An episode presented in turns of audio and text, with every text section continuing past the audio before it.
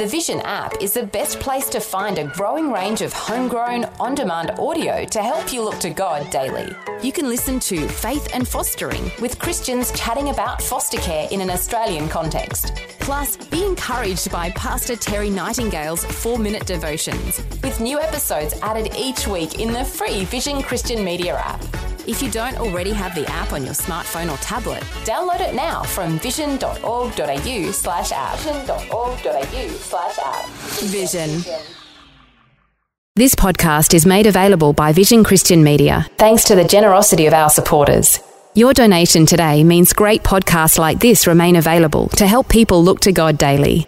Please make your donation today at vision.org.au. Today with Jeff Vines, author, pastor, apologist and Bible teacher, with a straight-talking message from the Word. The events that I just described to you celebrates the recommitment and the rededication of the temple, the people of God.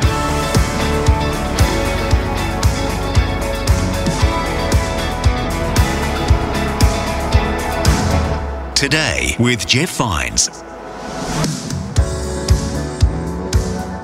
Hello and welcome to Today with Jeff Vines. My name is Bill, and last time on the show, Pastor Jeff started in James chapter 1 verse 12, unpacking this verse, "Blessed is the one who perseveres under trials." Then Pastor Jeff continued to explain all about an event that happened around 200 BC that's still significant in the Jewish and Christian world today.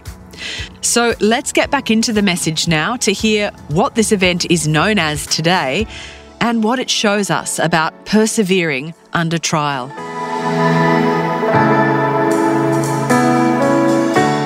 Raise your hand in your homes, wherever you're listening, watching. Raise your hand if you know what Hanukkah is.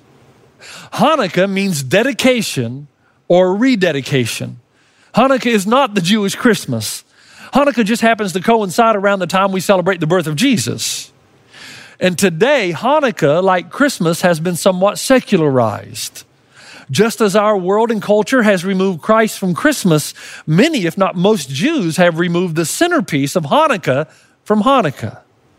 In fact, a lot of Jews today who live in Israel have no knowledge concerning the deeper meaning behind Hanukkah, the real meaning behind this Jewish holiday.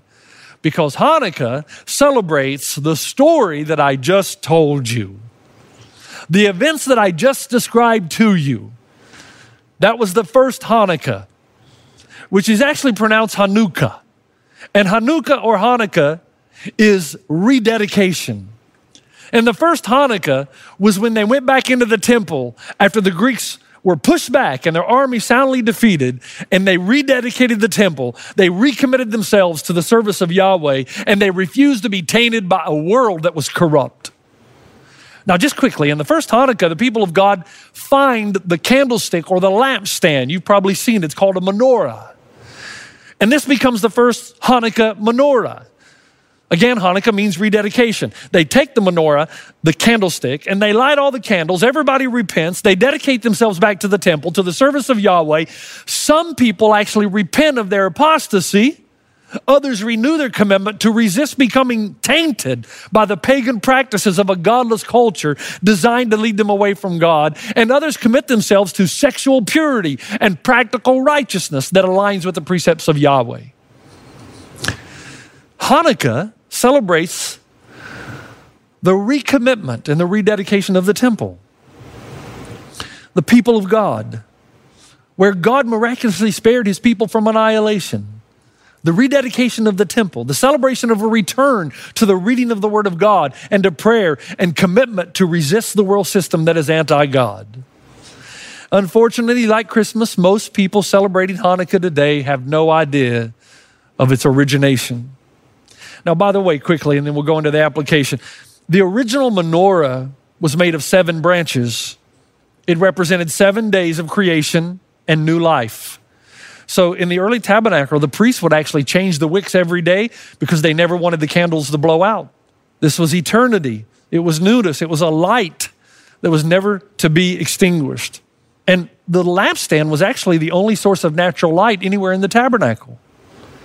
And it was made, this beautiful menorah was made of a one One piece, there's one large piece of gold beaten into place, which is amazing. Again, having been lit, representing that God is the light of the world, and God's word is the light of the world, and God's people, they are the light of the world.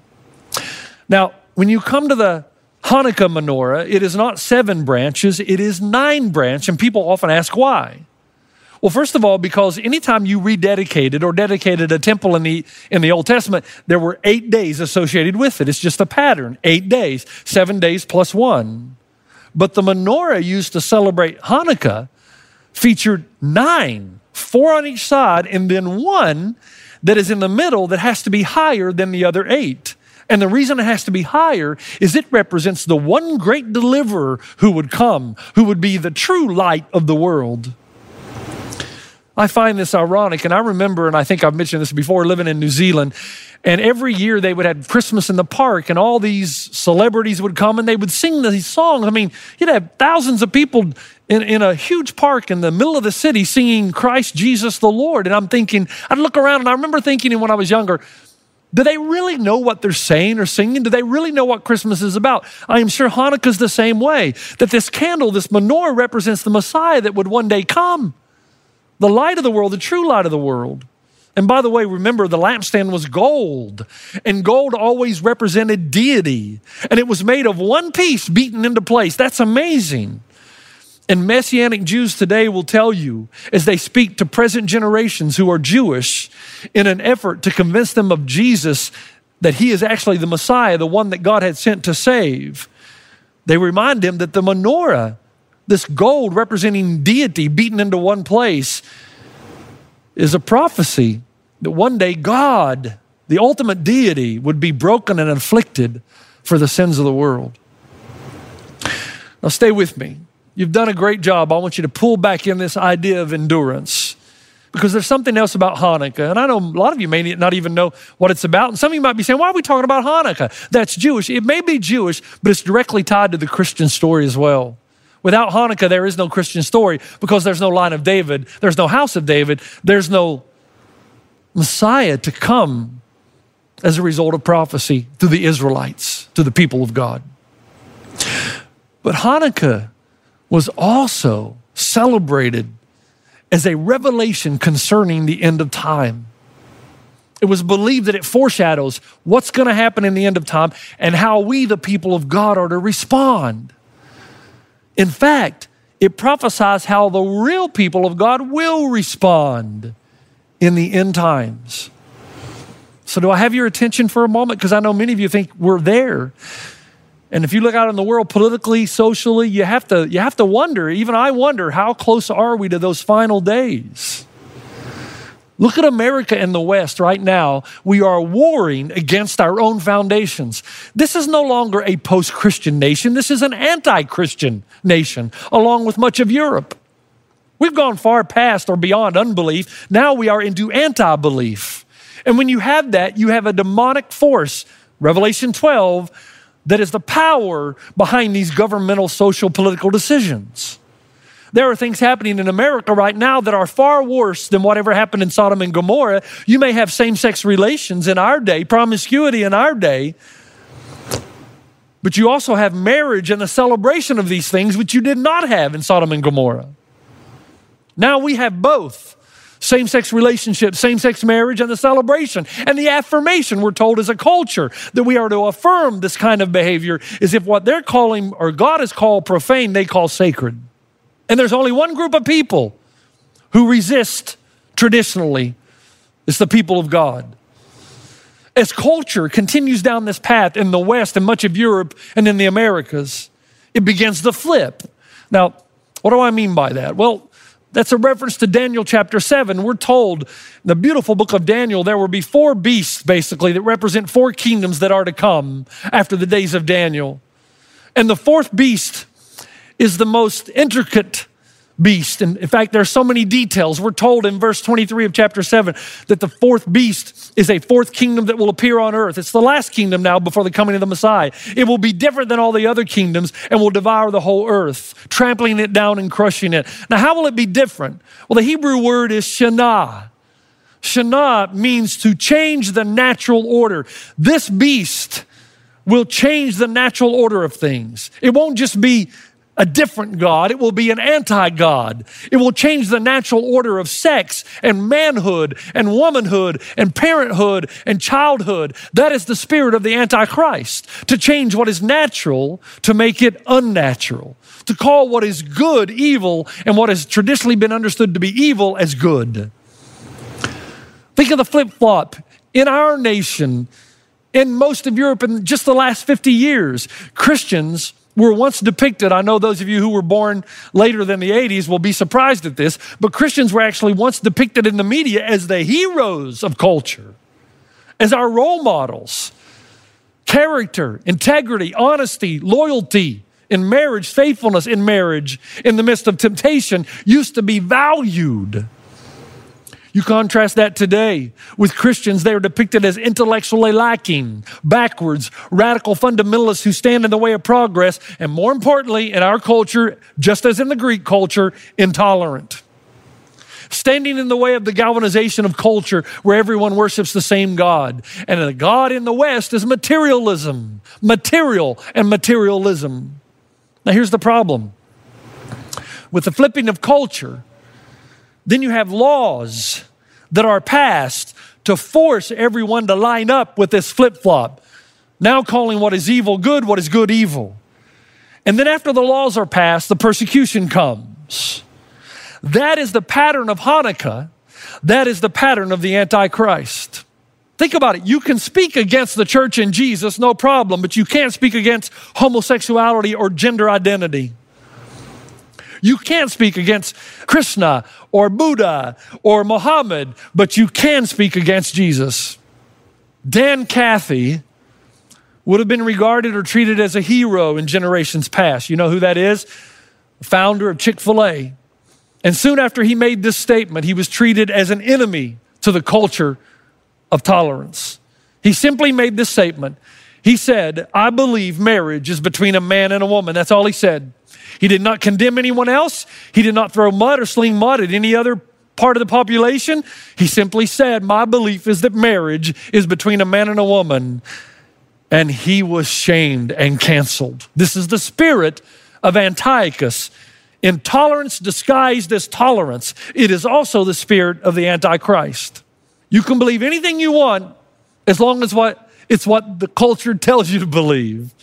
And the shaming and canceling culture did not originate with us. It's as old as the days of Antiochus. Now, the key in all of this is how do we as Christians, followers of Jesus, respond to all this? And this is important. Do we assimilate into culture? Do we separate and isolate ourselves from culture? Isolation cannot be the answer. Because you cannot be salt and light if you're hiding from everyone. If you're gathering together in your holy huddles and talking about how bad the world is, how on earth can you permeate culture when you're hiding from culture? According to the prophet Jeremiah, you're supposed to permeate culture while remaining distinctly the people of God. So you don't become like they do. You don't adopt their practices. You don't adopt their definitions of what is sacred and what is profane. Your truth is objective and it comes from the Word of God. And the sobering reminder of Hanukkah, the warning is how much paganism has come into my life.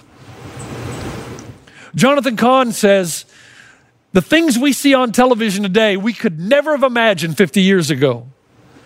And yet he says, Christ's followers are entertained by it. They flock to it. They run to it. The progression has been well thought out. It's like the boiling frog. You know, you put the frog in the water and you raise the temperature slowly, and by the time he figures it out, it's too late. In the crucial areas of your life, to whom are you loyal?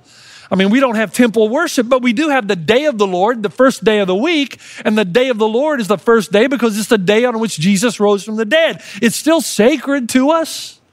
What are your pursuits? What are you really after? Are you shunning sexual immorality? Are you keeping yourself pure? Or are you allowing culture to dictate how you use your body, something that is the temple of God, in a profane way? Are you avoiding adultery, pornography, same-sex relationships. These have been around from the beginning, folks. It's nothing new. All the way back to the days of Sodom and Gomorrah and before. Have you allowed culture to reverse the natural order, and are you following it? God told the Hebrews, be holy as I am holy, and Jesus quoted that in the New Testament. Are you pursuing holiness? Not just getting by, not just towing the line, but running to the center of the will of God in every area of your life, realizing that you're not strong enough to straddle the fence, to have one foot in the world of Antiochus and one foot in the world of Yahweh. Do you understand that Israel will never fit into this world? Do you also understand that Paul called Christians the spiritual Israel? That the world would constantly turn away from both Jew and Christian. And if we're able to live in this world with a certain level of comfort, if we look around at the way the society is going, the culture is going, and we see what is happening and we assimilate into it, if we have no problem with it, if we feel quite at home here in this world, if we're not gutted by what's happening around us, then something's wrong. Antiochus Epiphanes. Do you know what he did? He set up a statue of Zeus in the temple, and he made sure that Zeus looked a lot like him, a God manifestation. He wanted the people to know that the government now determines what is good and what is evil. Culture determines what is acceptable, what is not acceptable, what is holy, what is profane. That is the spirit of Antiochus. That is the spirit of the world in which we live. It is the spirit of anti-God and anti-Christ. And the question is, please, I leave you with this dilemma. How do we respond?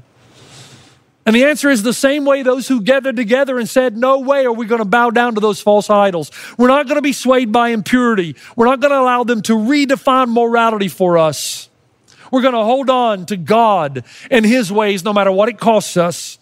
God will fight for us. We're going to do the right thing no matter what the outcome. We may lose our jobs. We may lose our lives. We may lose our sons and daughters. We will not apostatize. We will not fall away.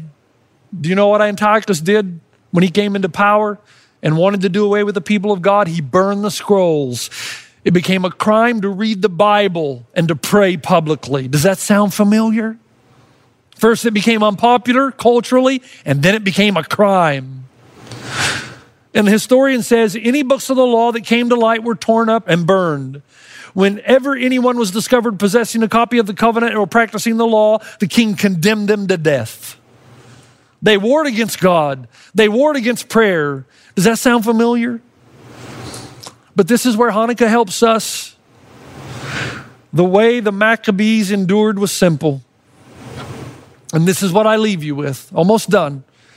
First, there was no compromise. They drew a line in the sand. They said, we can't compromise. We will not go along with this anymore. Enough is enough. We've been on the fringes long enough. We have to come together for strength and vitality and accountability. Eternity is at stake. Salvation is at stake. This means everything. That's it, man. No fooling around. And those who had apostatized repented and came back home and realized this was a matter of life and death. Billy Sunday was a famous baseball player, turned preacher, turned pastor, Christ follower. And he would run and walk rather through the streets of London preaching the gospel, but it was a time when no one was listening. And a young girl came up to Billy Sunday and said, nobody's listening to you, Billy Sunday. If nobody's listening, why do you continue to shout? And he said, if I continue to shout, it's not so that I might change them, it's to keep them from changing me. The Maccabees said it doesn't matter that there are more of them than us. It doesn't matter that we're the minority. It doesn't matter that we're greatly outnumbered. What matters is we are with God and God is with us, and they won. That is the lesson of Hanukkah, that we should never give up hope, no matter how outnumbered we are. If we hope to endure and make it into eternity with God, we must stand with Him and His ways. You have to choose culture or God. You can't have both. You must be strong and courageous. You got to be aware of what's going on around you and not let the world suck you into its mold, because it will. It's powerful. The flow is natural and powerful, and you must be intentional, and you must return to the Word and to worship and community so the world does not change you. And we're told that they carried on the war joyfully. The joy of the Lord was their strength because they knew they were on the winning side. So here's my challenge. I think we as Christ followers should celebrate Hanukkah with a twist. 1 Corinthians 6:19, do you not know your bodies are the temples of the Holy Spirit who is in you, whom you received from God? Will you rededicate the temple to God? Will you rededicate your temple to God? And will you forsake all that profanes the temple of God? Will you return to the Word of God as your primary reading, to prayer and meditation as a non-negotiable, to confession and repentance and accountability in community? Will you shun evil in all of its forms? Will you say, I will not let this temple be swayed by a culture that is antichrist. I will not let this temple pursue what the world pursues. I will not be entertained. This temple will not be tainted and entertained by what the world is tainted by and entertained. I will not embrace in this temple immorality of any kind. I will be salt and light in this world. I will not assimilate, but I will not isolate. I will permeate this world with holiness and purity and love and the mercy of Jesus Christ. You say, Pastor Jeff, why did you take me through all of that? Because that is the best way I can explain to you what James 1:12 means. Blessed, happy is the one who perseveres, who endures under trial. The Greek word is thlipsis, under pressure to conform to the world. Happy is he who does not conform to the world. And having stood the test, you've been tested now. What kingdom do you really have allegiance to? After you pass the test, that person will receive the crown of life, the Stephanos crown, the crown of victory that the Lord has promised to those who love him. God, help us all to keep our temples clean and to persevere that we may receive the crown of life. Blessed is the one who perseveres under trials, who resists the pull of the world. Thanks for joining us on Today with Jeff Vines. That is the end of that message, but join us again next time for another message from Pastor Jeff. Here's the first contrast between a tenant living like a tenant and a tenant living like an owner. A tenant who lives like a tenant sees everything he or she has as a gift from God. Your food, your clothes, your house, even if it's a cardboard house, you're grateful.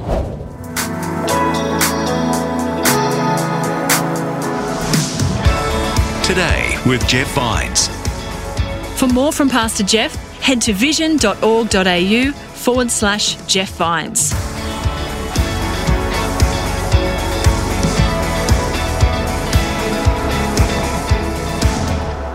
Today with Jeff Vines.